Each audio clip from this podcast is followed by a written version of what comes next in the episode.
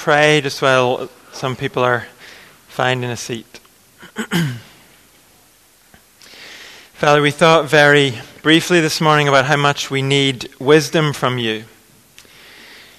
But we realize we need lots and lots of other things from you as well. We need encouragement and strength.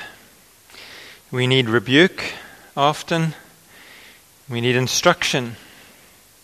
And as we try to think about your word tonight, we realize that often, most of the time, those things come to us through your word. So I pray that you will help us as we think specifically about how we might uh, engage with your word more carefully and more consistently, and draw from it the things that you have for us, the good things that are uh, there in your word waiting for us to receive them. So I pray that you will help us in our time tonight. Amen. This afternoon, uh, we're starting a new Table Talk series called Habits of Discipleship, which hopefully is uh, clear enough there. And the theme verses for this series, we'll probably spend maybe six evenings over the months on this, I'm not sure yet, but the theme verses for the whole thing are First Timothy chapter four, verses seven and eight, which say this: "Train yourself to be godly. For physical training is of some value, but godliness has value for all things, holding promise for both the present life and the life to come."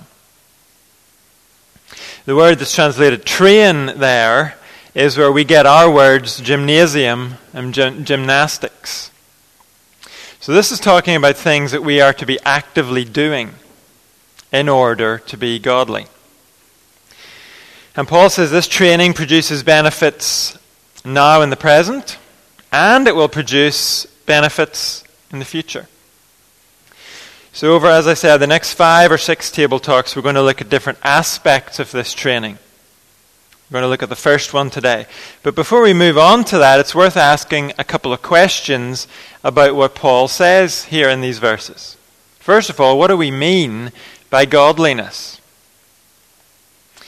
Well, really, it's another word for Christ-likeness. In Romans, Paul says it's God's will for us to be conformed to the image of his Son. Paul also says we are to clothe ourselves with the Lord Jesus Christ, meaning we're to take on his qualities and his characteristics. Our lives are to reflect his character. Here's how one writer explains it. He says, "Godliness means both closeness to Christ and conformity to Christ. A conformity that's both inward and outward. A growing conformity to both the heart of Christ and the life of Christ." So that's what we mean when we talk about being godly. We see God most clearly by looking at Jesus, and we are to train ourselves to be like him. But that raises a second question. How are we to think about God's part in this and ours? In other words, we can't make ourselves like Jesus, can we? Isn't that something God does? Maybe we can act like Jesus now and again, but surely only God can make us actually like him. And the answer to that is yes, it is God's gracious work that makes us grow in Christ-likeness. And we are commanded to put ourselves in the path of God's gracious work. John Piper uses the example of a farmer. The farmer goes out and he plows his field, then he sows seed in the field, and over weeks and months he tends that field. So then when a crop appears in the field of corn or whatever it is, did the farmer produce that crop? Well, no, he didn't. God did. But God used the farmer's disciplined work as part of the process that ended with the crop. I think that's a helpful way to think about the disciplined work of Bible reading and prayer and the other things we're going to look at. Those things don't make us godly. God does that. But God certainly uses the disciplined effort that we put in as part of the whole process. So our goal is Christ-likeness. That's what motivates us as we discipline ourselves. We don't do it to impress God. We don't do it to impress other people. We do it for the purpose of godliness. And we know godliness has value for all things, holding promise for both the present life and the life to come. That's a very brief introduction to this series. I also want to recommend a book. This book has lots of helpful material on all of the topics we're going to look at and more. So it will be useful through the months to come. It's called Spiritual Disciplines for the Christian Life by Don Whitney. So I'd encourage you to have a look at it afterwards. If you'd like a copy, just put your name on the sheet. I'll set the book and the sheet on that table, just like we've done before. Put your name on the sheet and I'll order one for you. It's the kind of book I've found that's worth rereading every so often. So it's well worth having a copy of your own.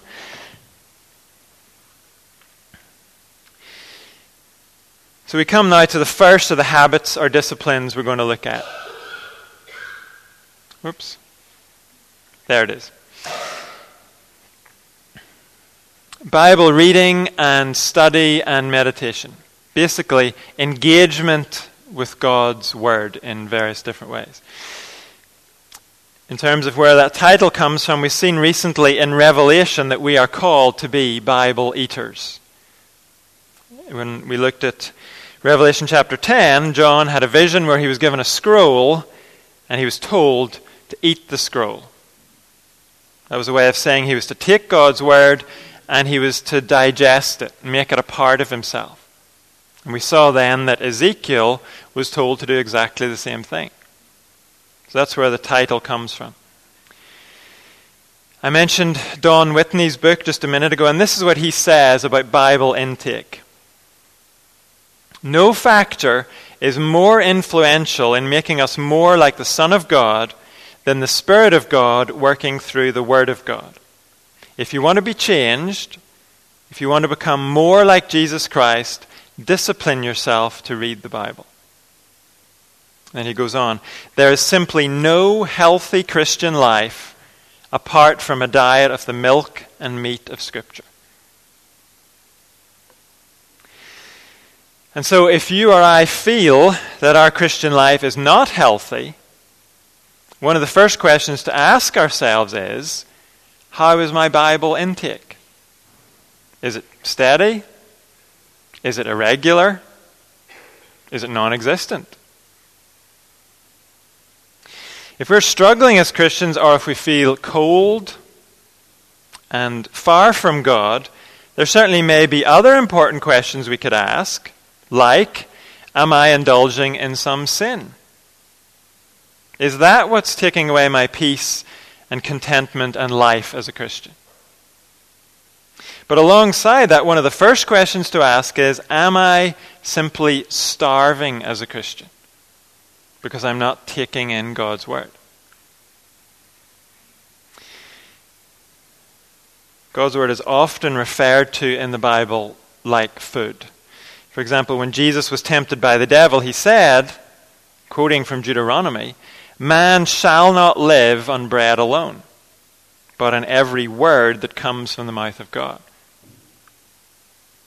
And his point was, as John Piper explains here, the life we get from bread is fragile and short. The life we get from the word is firm and lasts forever. Another writer says, when we come to the Bible, we come to a banquet of God. And yet, how many of us have to admit we don't often come to the banquet? We leave it sitting on the table or on the shelf. And we go about spiritually starved because of that. Why is that? Why do we live often spiritually starved. Is it because the Bible is too hard to understand? Well, it's true, there are difficult bits. Peter, one of the apostles, wrote that Paul's letters contain some things that are hard to understand. So the Bible itself agrees that some bits are hard. But is that really why we neglect the Bible? Isn't the vast majority of the Bible really pretty clear? And isn't there lots of material available to help us with the difficult bits? I'm not sure that's a major reason we neglect the Bible. Could it be we don't have confidence in the Bible? Is that why we neglect the banquet? It could be for some of us. Maybe you saw a T V program once that questioned the reliability of the Bible. There are plenty of those kind of programs around. Or maybe you had a skeptical teacher who liked to take pot shots at the Bible. If you encounter something like that and you try to just push it to the back of your mind, that can result in your Bible staying closed, because your confidence in the Bible has been rocked by something you've heard or seen. But instead of trying not to think about attacks on the Bible, it's much better to investigate the things you've heard. And again, there's lots of helpful material available that deals with the questions that might be raised. I've already m- recommended one book. Here's another, which you can see is a lot shorter. It's by a man called Andrew Wilson. Now, some of us are here are big fans of his. We've heard him speaking on the reliability of Scripture. He has some debates with Steve Chalk that you can find online. Those are definitely worth watching. But this little book that he wrote is called Unbreakable. It's a very easy, very short, and very enjoyable read. He has a easy style, but he puts a lot into it. So again, have a look at this. I'll put this on the table too. With a sheet, put your name on the list if you'd like one. And in the notes at the back of this, there's a link to an online resource that deals with more questions about the Bible's reliability.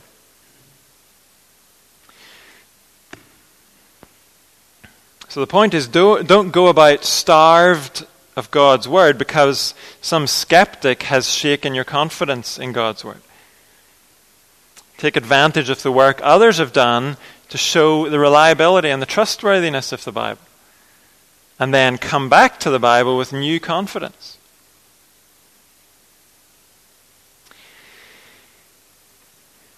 I think, though, for the majority of us, if we're starving from a lack of God's Word, it's for a very different reason. It's because we don't have a definite plan for feeding on God's Word.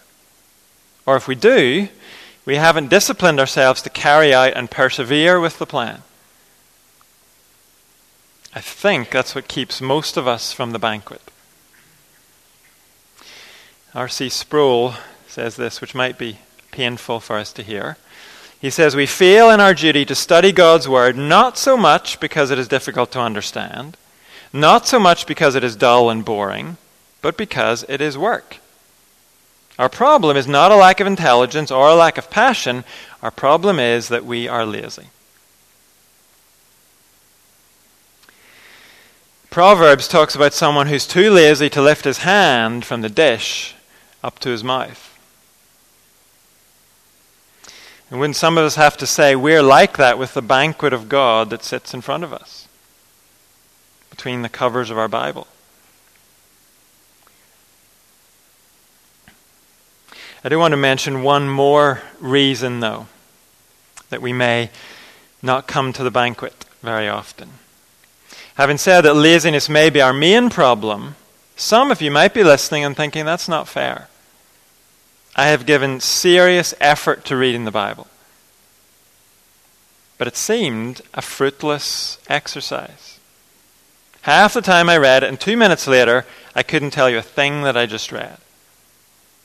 We probably all had that experience. Maybe less than two minutes.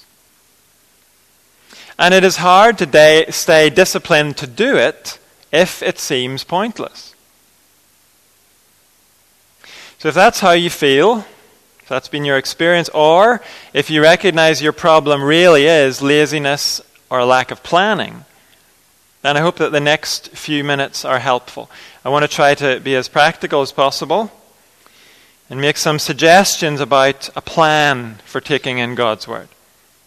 Both planning to do it and planning to make sure you get something out of it. It's equally important. And if your Bible reading happens to be going wonderfully, there will be opportunity at the end for you to share your approach. And I would like to hear from people at the end. But hopefully you'll still, even if things are, are running well for you, hopefully you'll still find something here for freshening up your Bible times. So first of all, let's think about when. It's probably the first question we need to ask. If we don't have a regular time set aside to focus on the Bible, it's hardly ever going to happen. It's the same really as learning a musical instrument or playing a sport. If we tell ourselves, I'll just do it whenever, then we won't do it. Mo Farah didn't win all those gold medals by training whenever. So I make no apologies for using the word habit in the title for this series. Some habits are very, very good. Personally, I have the habit of brushing my teeth every day. And nobody has ever said to me, you should just be spontaneous about brushing your teeth. So why would we think Bible habit or Bible habits are bad? We need to pick a time that we set aside for this. And we may have to give up something else in order to do it. Sometimes I have a burst of enthusiasm about some hobby that I think I'm going to take up. But then I realize it's going to mean surrendering some of the time I use on other things. And generally I'm not willing to surrender that time. So the hobby just gets forgotten about. Last summer I got a ukulele, which I will never master. A, because I have absolutely no musical talent. I should have known that long before I bought the ukulele. But B, I will never master the ukulele because I won't sacrifice other things in order to practice my ukulele. I just don't want to do it that much. But if the Bible is as vital to us as I tried to show earlier, and as we would all probably say it is, then we will be prepared to sacrifice something else to fit in our Bible time. Maybe we'll sacrifice half an hour's sleep by getting up earlier in the morning. Or we might sacrifice half an hour of video games or T V to make time at night.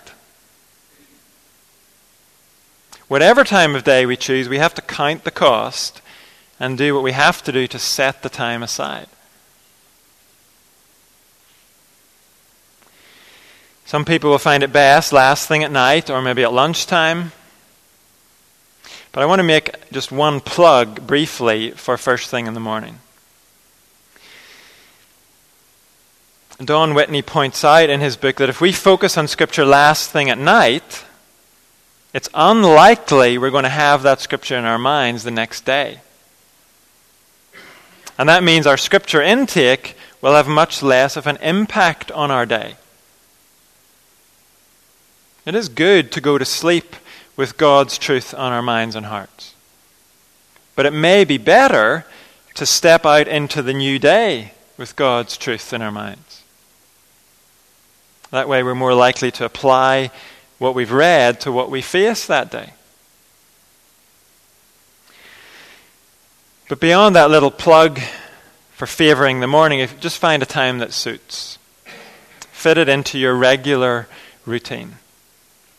If it takes you two hours to wake up and get going in the morning, maybe the morning isn't the best time for you. But then what about how long? I think January must be the time of year when gyms do the most business.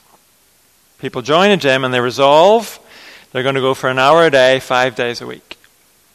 And then ninety percent of them, maybe more, go twice and then they quit. Until the next January. The problem was, I think the problem is, for most people, they set the bar too high to begin with. And we can be like that with Bible time. We can have a burst of enthusiasm and resolve, we're going to study the Bible and pray for an hour a day. And then we quit after two days. So I would suggest setting aside a fifteen to twenty minute slot. Start with fifteen minutes. And in a moment we'll think about how we could use that time. But it's much better to feel you haven't set aside enough time and you need more than aim for a big chunk of time and then just give up. So let's say you've got your fifteen or twenty minute slot. How are you going to use those minutes? I'm going to mention three things that we need to do. And then I'll give some suggestions for how you might include those three things. We need to read wide. We need to read deep. And we need to meditate. Three different things. First of all, we need to read wide. In other words, over time, we have to be reading through the whole Bible. If we don't, we're just not getting the full story. Or if we go back to the banquet idea, we're not getting the whole meal. And we can all acknowledge that parts of the Old Testament can be very tough going. But the New Testament will come alive to us the more we know the Old Testament. And vice versa, actually. We're missing out in a big way if we just rotate through a handful of our favorite passages. That's like eating nothing but dessert all the time. Now, there's no rule that says you have to read the whole Bible in a year. But over time, we have to be covering all of it. And one way to do that is to read the Bible in a year. There are lots and lots of programs that have already done the work of dividing it up into sections for you. But we have to know ourselves and be realistic about ourselves. If you haven't been reading the Bible regularly, going straight to the Bible in a year probably isn't the best idea. You're unlikely to stick with it. It's like trying to do a marathon with no training. Much, much better to go through the Bible over a longer time. You can find programs that will take you through in two years, for example. I'd be happy to point you to those, or you could just find them very easily on the internet.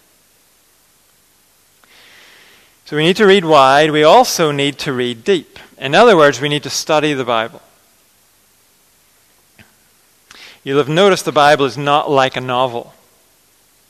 We need a bit of help in seeing how the Bible fits together.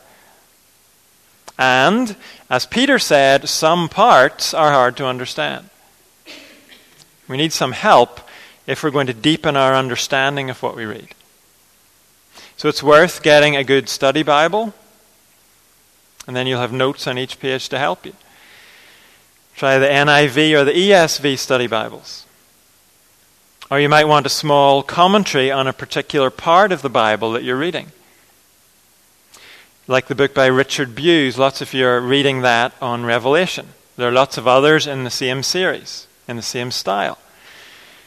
Or I'll just mention another option. This series, it's called Fill in the Blank for You. So there's Judges for you, uh, Kings for you, Romans for you, Galatians for you. There's a whole series that are coming out at the moment. Those are very useful. They're not heavy, easy to pick up and follow. Or if you ask me about a particular book, I'd be happy to recommend a straightforward commentary. And there's lots of good stuff online. There's lots of rubbish online as well. But one good site that you could look at is my bible study dot com. Sorry, my study bible dot com. It's a, an online study Bible. my study bible dot com. The notes there are by reliable people. You can compare different versions, and there's lots of other things. But the point is, it's not important only to be familiar with the content of the Bible. We have to work at deepening our understanding of that content. And we must meditate. Charles Spurgeon said this: "I would rather lay my soul soaking in half a dozen verses all day than I would, as it were, rinse my hands in several chapters. Oh, to bathe in a text of Scripture and let it be sucked up into your very soul till it saturates your heart." Spurgeon doesn't use the word med- meditation there, but that's what he's talking about. Meditation is what delivers us from reading the Bible, then closing it and forgetting what we've read. So what is meditation? Well, in the context of Buddhism, meditation involves emptying your mind. But biblical meditation is just about the opposite of that.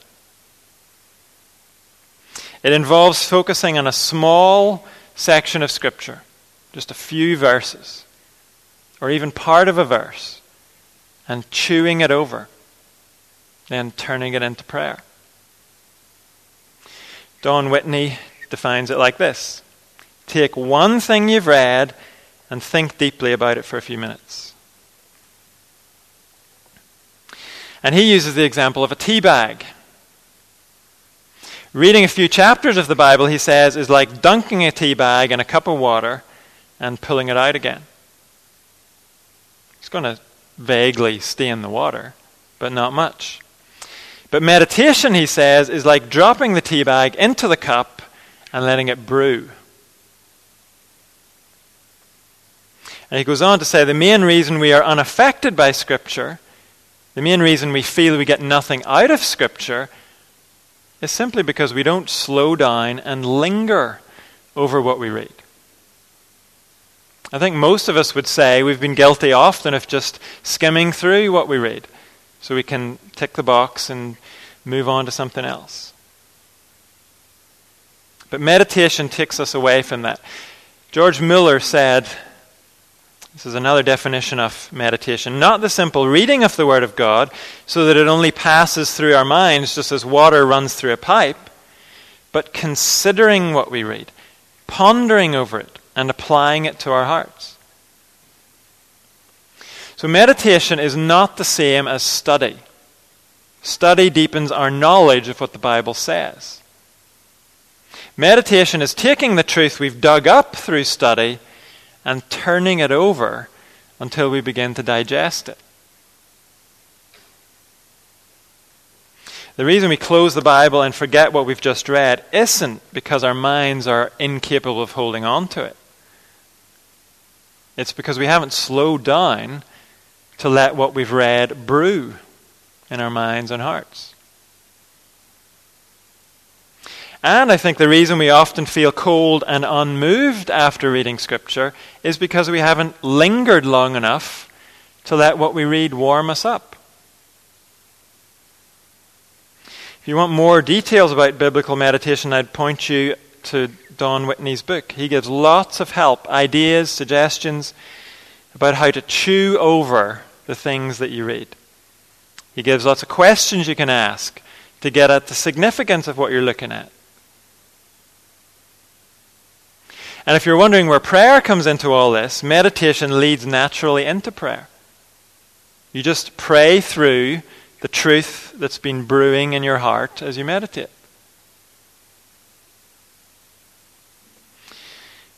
So as you're meditating, you're asking, how does this lead me to praise God? How does it lead me to understand God better? Or to understand myself better, to see my own heart? What does it lead me to confess to God or to give thanks to God? Does it give me some insight or wisdom about a situation I'm going through? Or maybe something a friend is going through that I can pray for them? Meditation will lead us naturally into some kind of prayer. So if you've ever thought, I don't know what to pray about, meditation will give you lots to pray about. In Whitney's book, he gives seventeen different approaches to meditating. So if what I've said doesn't seem to quite cover it, you'll find something helpful in the book. If you're reading through the Gospels, you might meditate on a paragraph, maybe one of Jesus' miracles, In the New Testament letters, you might meditate on only a verse. In the Old Testament narratives, maybe you'd meditate on a whole incident, like Achan's sin in Joshua. If you're meditating on a small section, one helpful way to focus is to write out the verses you're going to meditate on. That really makes you slow down and think about it. I came across that idea about a year and a half ago, and I find it really helpful. I have a notebook where I write out three, four, five verses, and it helps me to start concentrating.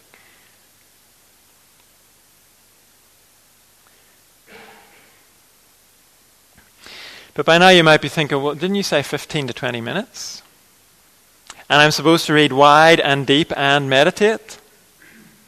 How does that work in twenty minutes? Well, I'm going to give you a few possibilities. Maybe something that I mentioned will give you an idea you can take, maybe match it with something else and use it. And of course, you can set aside longer than twenty minutes. But let's stick with twenty minutes. Let's say you're reading a, using a reading program that takes you through the Bible in two years. So you might spend the first few minutes reading through your couple of chapters for the day reasonably quickly.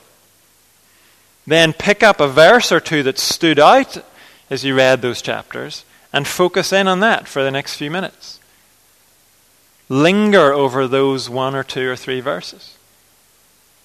And then turn your reflections into prayer for the last few minutes. A variation on that would be to read a longer passage one day, then read a commentary on that same passage the next day, then meditate on part of the passage the day after. That would be three days on the same passage. Another approach would be to divide your week between different approaches and different passages. So you might spend a couple of days a week doing wide reading, covering a few chapters in one go on those days. Then on other days, you might focus on just a few verses in a different place in the Bible. For example, you might be reading through big chunks of Joshua for two days a week, covering as much as you can in the time that you have. And then you might spend the other five days going through Ephesians, for example, four or five or three or two verses in a day. Maybe reading the relevant page in a commentary or the notes in the study Bible and then meditating on those verses. That means that over the course of one week, you are reading wide and deep and you're meditating. You're just not doing all those things on the same day. Another approach would be to use two days a week to go back to the passages we looked at on Sunday. At the moment, that would be Joshua and Revelation. You're always going to get more out of them by going back to them. And I know some of you do that. Going over your notes if you take notes. I think taking notes is a good idea for some people. It helps to focus during the sermon. Other people, though, find notes to be a distraction. You don't concentrate when you take notes. But even if you don't take notes, going back to the passage, it's still going to reinforce something that you heard on Sunday. So you could use your Bible time on two days to look back, then take another two days to read ahead for the next Sunday's sermons. So you've thought and prayed about the passages before you hear the sermons on them. That's four days. You could use the other three days on a reading plan that just goes right through the Bible. What I'm trying to suggest is you don't have to do the same thing every day. Variety can keep things fresh for us. But the golden rule I want to get across is do something. Make a realistic plan for yourself and do it. If it's not working, don't just rip it up and stop. Adjust the plan until it does work. And if you're following a reading program that's dated, and for some reason you fall behind, say for a week, just forget the dates and go on with it a day at a time. It's much better to finish the whole thing two months late than to give up halfway through because you fell a week behind. And if you find that a certain day in the week is consistently unpredictable for you, then just make a plan that covers six days a week. Make a plan you know that you'll be able to stick to. Figure out what sacrifices you're going to have to make to do it, and then do it. And make sure in one way or another you're reading both wide and deep, and build in time to meditate, to linger over at least a verse of what you read. Let it brew into prayer before you close your Bible and go.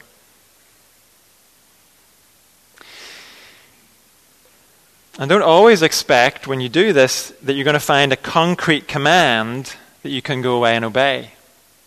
Some passages will be like that. They'll challenge you to go and tame your tongue or forgive your brother or sister.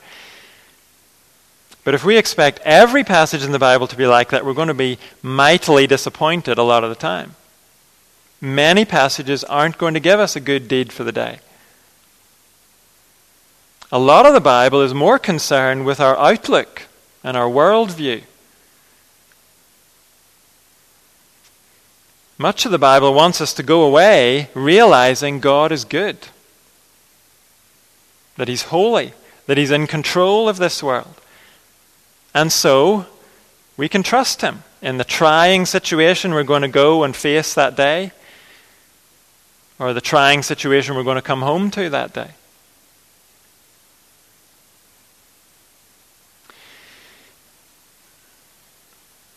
I have a few copies of a little bookmark with a plan for twenty minutes a day in the Bible. These are left over from something I did quite a while ago, so there aren't many of them left, but they're on the table over here. And they just give you some questions you can ask to help you apply any passage you're looking at. So if you promise not just to use this as a bookmark, you can have one. I want to finish, before I ask if you have things to contribute or ask, I'm going to finish by saying something about Bible reading notes. Devotional notes. I'm not thinking about a study Bible, but devotional notes that you can get. Some of you like to use Daily Bread notes, for example. And that's fine. I'm not going to say anything negative about the Daily Bread, but please don't think that reading those devotional notes counts as Bible reading. If you're going to use those notes, do them as well as your Bible reading, not in place of it. And there are some very good daily notes. I would probably recommend the Explore notes. I know a handful, at least, if you already use those. Or uh, something else that some of you have tried, Don Carson has two books of notes called For the Love of God. Those are very helpful. You can get them sent to you online every day if you don't want to buy the books. But what I really want to say is if you do use notes, be careful they don't become a hindrance to engaging with the Bible yourself. They can just end up becoming something that puts a distance between you and the Bible. So I'd say it's better not to read devotional notes than to end up feeding on someone else's comments about the Bible, rather than feeding on the Bible for yourself. Notes can make us lazy in that way. So if you normally use notes, why not try going without them for a while? Just go straight to the Bible and have a study Bible or a commentary that you can look up difficult things in. But do the meditation bit by yourself. Don't rely on somebody else's meditation. And so here's my final quote. He uses the word Bible study here, but I would probably substitute meditation into what he says. He says, don't settle only for spiritual food that's been pre-digested by others. Experience the joy of discovering biblical insights firsthand through your own Bible study. Or we'd probably want to say your own Bible meditation.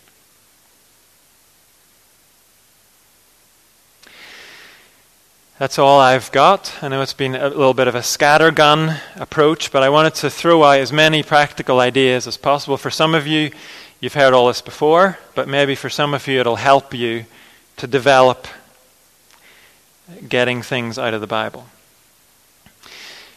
But we do want to give an opportunity, because I think probably we can all benefit from hearing from each other. I'd like to have a chance to do that. So we have a mic. If there are any questions you want to ask, or if you want to share things that you personally have found helpful, things you've tried that worked very well, we'd like to hear that. It'd be useful.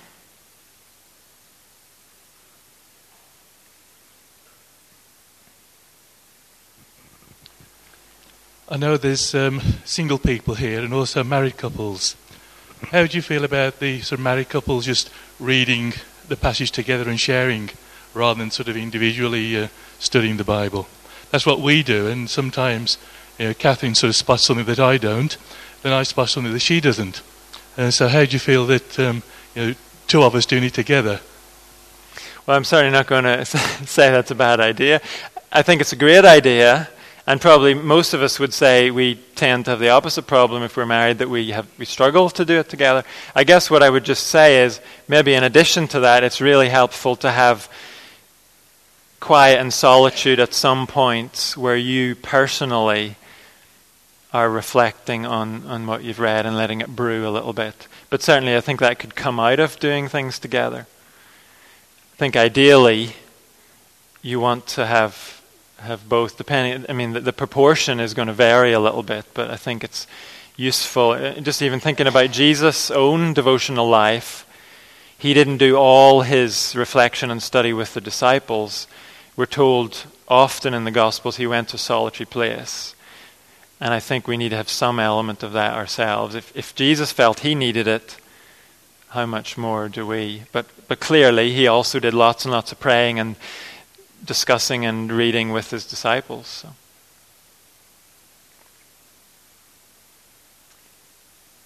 Thank you for what we just... Is it coming over? Yeah. Thank you for what we just heard from you. Um, I find that when I'm meditating on uh, a verse at a time, or two, three verses at a time, that using the central margin in my Bible and cross-referencing to other parts of the Bible is... most helpful. You find out with other parts it's mentioned, certain things you find uh, which you haven't seen before, and I find that's most helpful. Thank you. Yeah. And for some of us, I, I mentioned writing the verses. Some of us think better if we scribble or write, so another option in addition maybe to trying writing two or three verses, use the other page in your notebook to write a sentence or two as you reflect on it, if that helps you to think better. If, if in the morning especially you need something to help you focus, why not write a couple of sentences or even just a couple of words about what you've drawn out of the passage? That might help. And as Ian said, it might direct you to another passage that sheds light on what you've just looked at.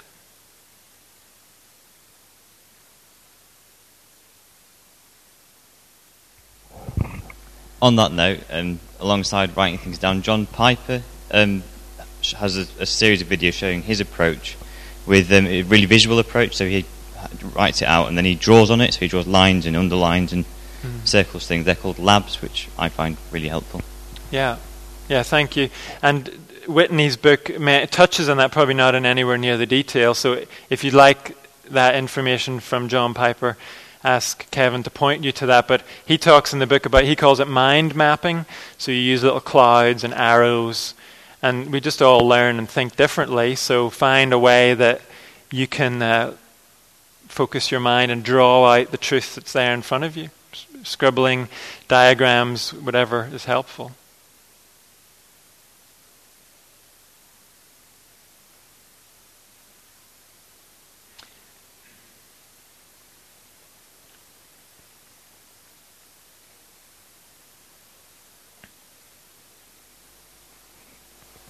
So I shared this with you last a couple of weeks ago, Tim. On the opposite side, I am rubbish at this.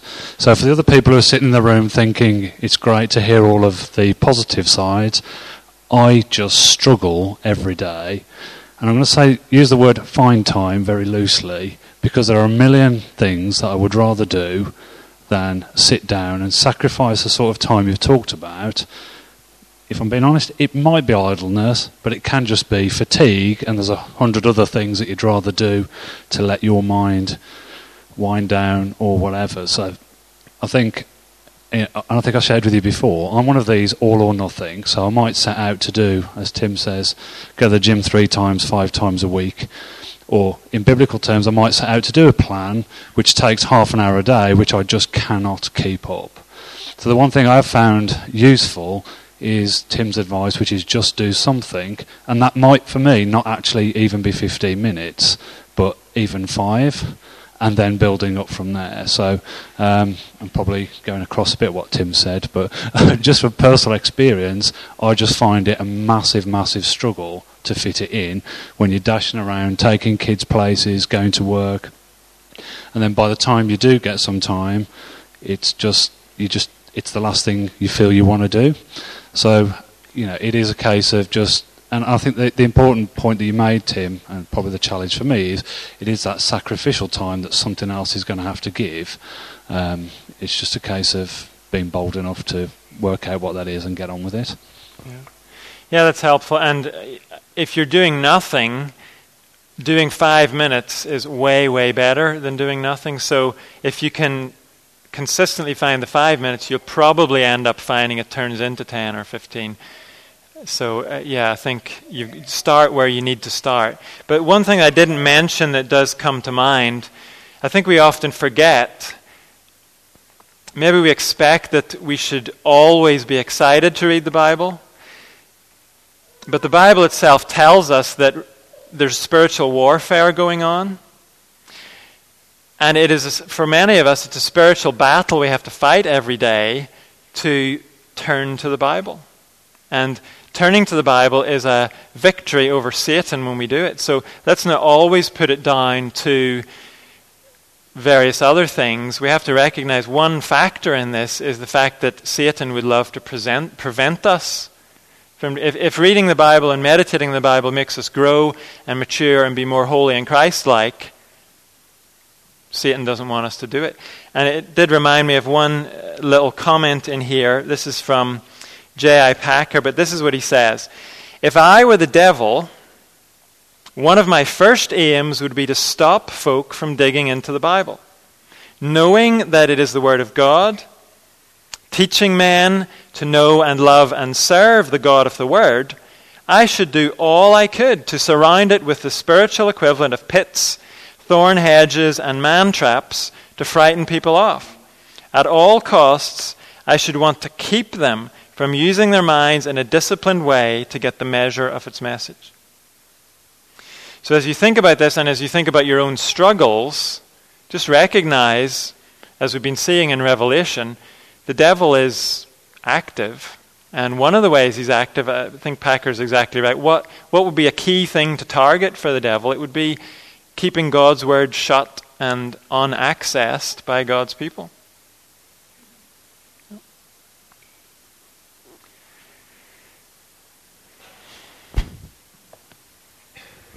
I've found that reading the Psalms is a tremendous help to meditate upon the Bible.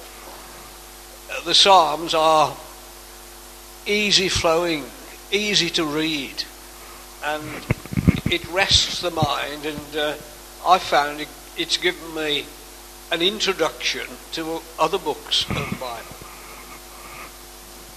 I also have a little book called Waiting Upon God by Andrew Murray, and I have to confess, this book has been a tremendous help to me. It instructs us not to go racing about from one appointment to another, but to literally wait upon God with that stillness of heart. And as we read the scriptures, and again I say the Psalms, they're inspiring. We feel strengthened, and we sense God's presence with us. Uh, for instance, Psalms, I think it's Psalm sixty-two and sixty-three. uh, the psalmist is longing for God. And he says, my soul longs for God and my body. And that's true. Our whole being should be longing to know God and to know his presence with us. Thank you. And I think, just as you talk about waiting on God, or we spoke about lingering over things, mo- many of us would say our, everything in our lives is stacked up to be the opposite of that. So it really is a massive gear change. But I think the Bible itself would say, and people throughout the centuries have said, it's a worthwhile gear change to force ourselves to make, to turn aside from the pace of everything else, even if it's five, ten, fifteen minutes.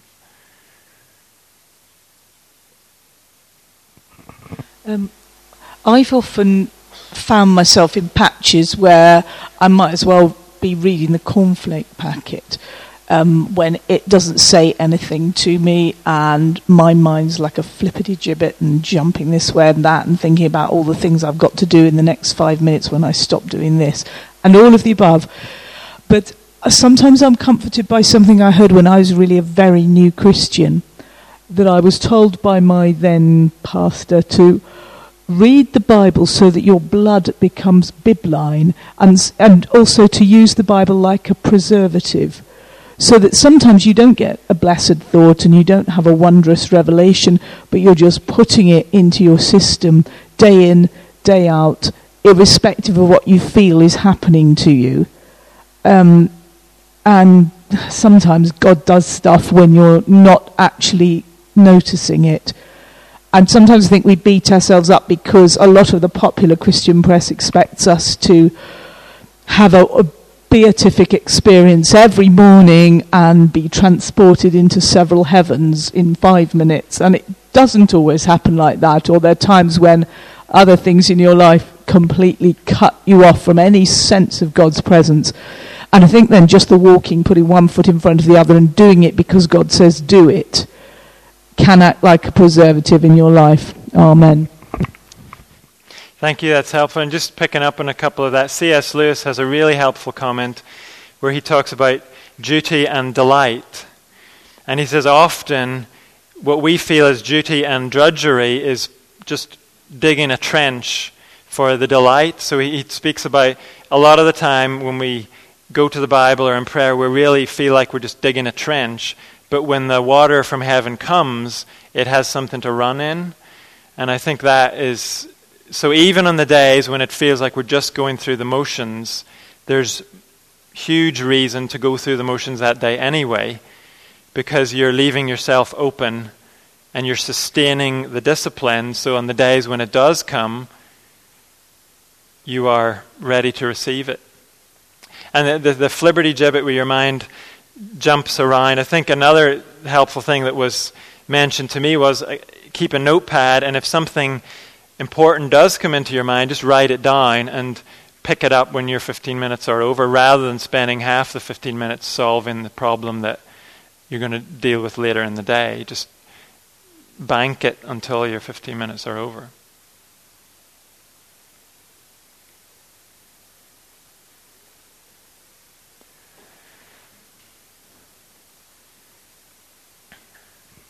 Just one or two comments. Um, I think some of us, we might love reading.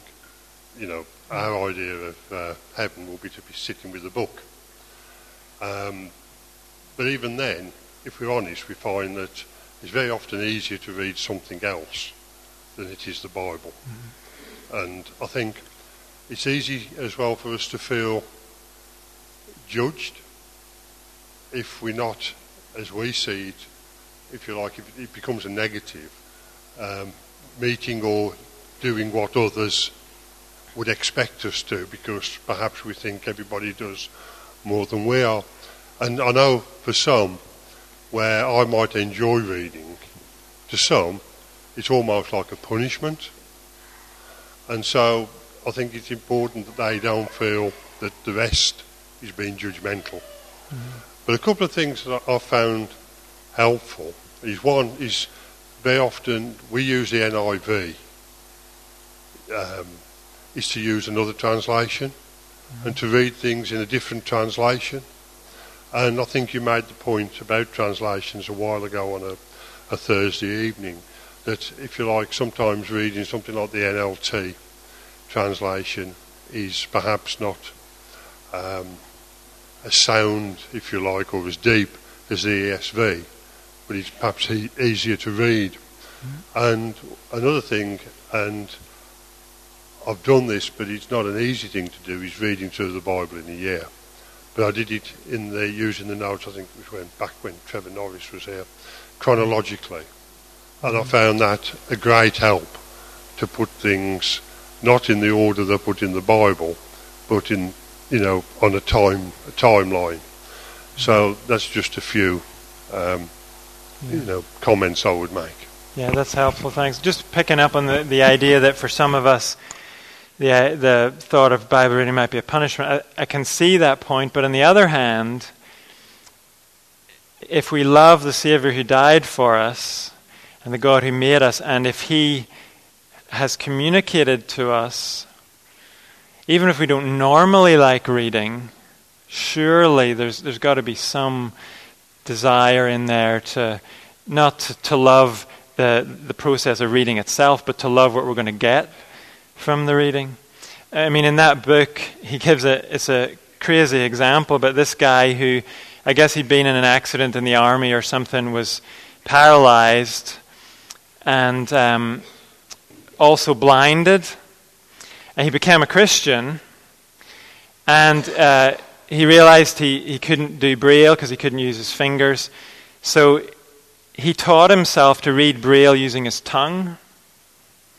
Now, I can't imagine the, the agony and the everything else, but that's an example of someone who loved the God behind the Bible and did what it took to get at what God had provided him. So I think we've got to we've got to balance it in a way. Yeah, we, we are different, and some of us will struggle. Um, but even even if we struggle to read anything else, if there's any flame in us at all for the Lord, I think there's there's we'll be able to overcome that in some sense. Yeah. Sure, yeah, yeah.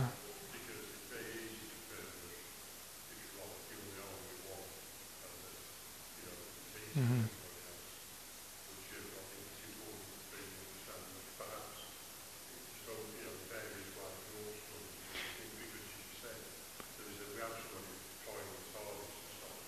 Yeah.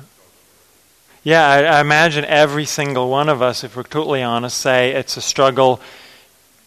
And it, it stays a struggle. I mean, there may be, there are great days, definitely, but I think it's it's not something you conquer and suddenly the light switches on and you skip towards your Bible every morning. I think it's the devil keeps attacking, we keep being weak, and so it's something. That's why we call it a discipline and perseverance.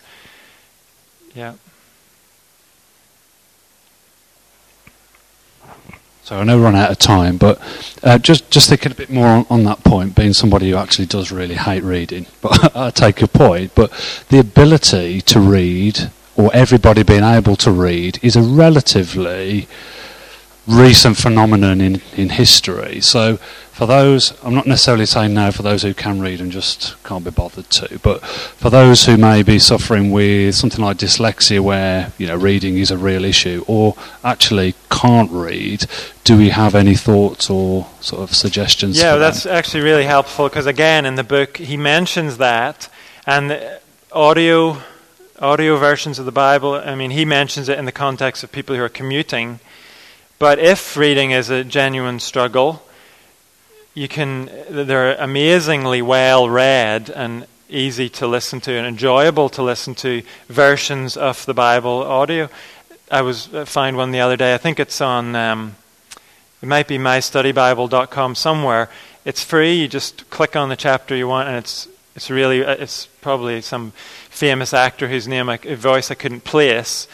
But I think, is it David Suchet, the guy who did Poirot? He's recently done a version of the new N I V, that's an, an easy way. If reading's a genuine struggle, just listen and listen, and, and you can essentially get the same effect. Thank you.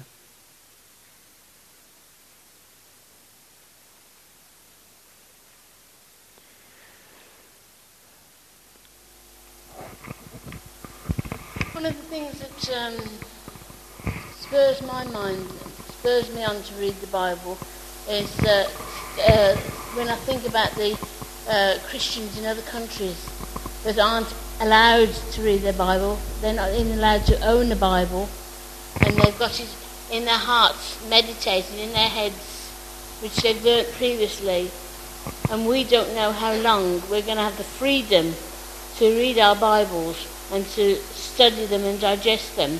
So we should make the most of the freedom that we've got. Thank you.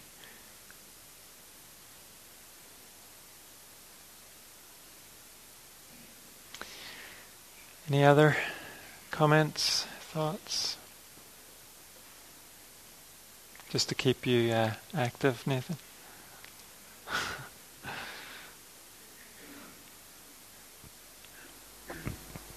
And you mentioned um, that sometimes we know we, we have to do the discipline just to dig the trench to prepare ourselves for blessing. But I think it's also important to remember we need it for times of trouble. Because mm. many times if you don't read your Bible and things happen to you and you haven't got a clue what God's doing, the Word explains that. You know, you can yeah. learn to trust Him and, and understand it and even see what's going on. Even when, you know, it's, uh, it's just we need it for the bad times as much yeah. as the good. Yeah, thank you. That's helpful, because I, I do find reading through the Psalms, a lot of the time, probably ninety-five percent of the Psalms, the writer of the Psalm is in big, deep trouble of some kind.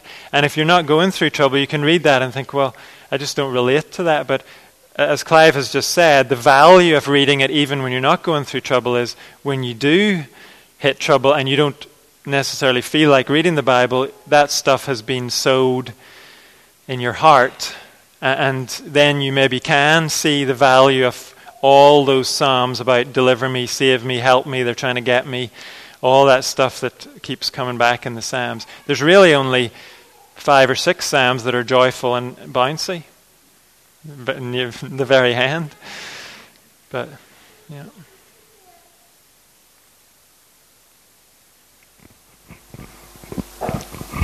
Sometimes when I've gone through a stage where I've not been reading the Bible as I should, and I've been um, provoked, I've been challenged by another believer coming to me and saying, um, what are you reading at the moment? and, yeah. you know, and it really makes you think, um, I haven't been reading lately, you know, and, and it gets you back to, yeah. so maybe that would be a way of helping some. Yeah, yeah, thank you. And I think if someone does ask you that, just be honest. And if you haven't read anything for a week, say that and ask the person to pray that you'll get that desire and discipline back. So yeah, like, as long as we do it in a way that doesn't um, come across as an attack, it's it's really what the Bible means when it talks about accountability. So yeah. Thank you.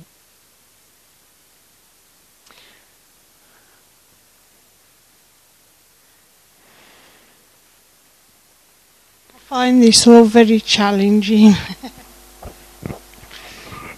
Yeah, thanks. I'd imagine we all do, because I think no matter how well we might do for a while, there are all going to be times in our lives for all of us where it's more difficult than at other times. Life situation with a, a newborn or caring for someone in our family that needs constant care, that's really going to disrupt our time in the Bible, but the Lord knows that, and we just persevere with our stage in life and do what we can.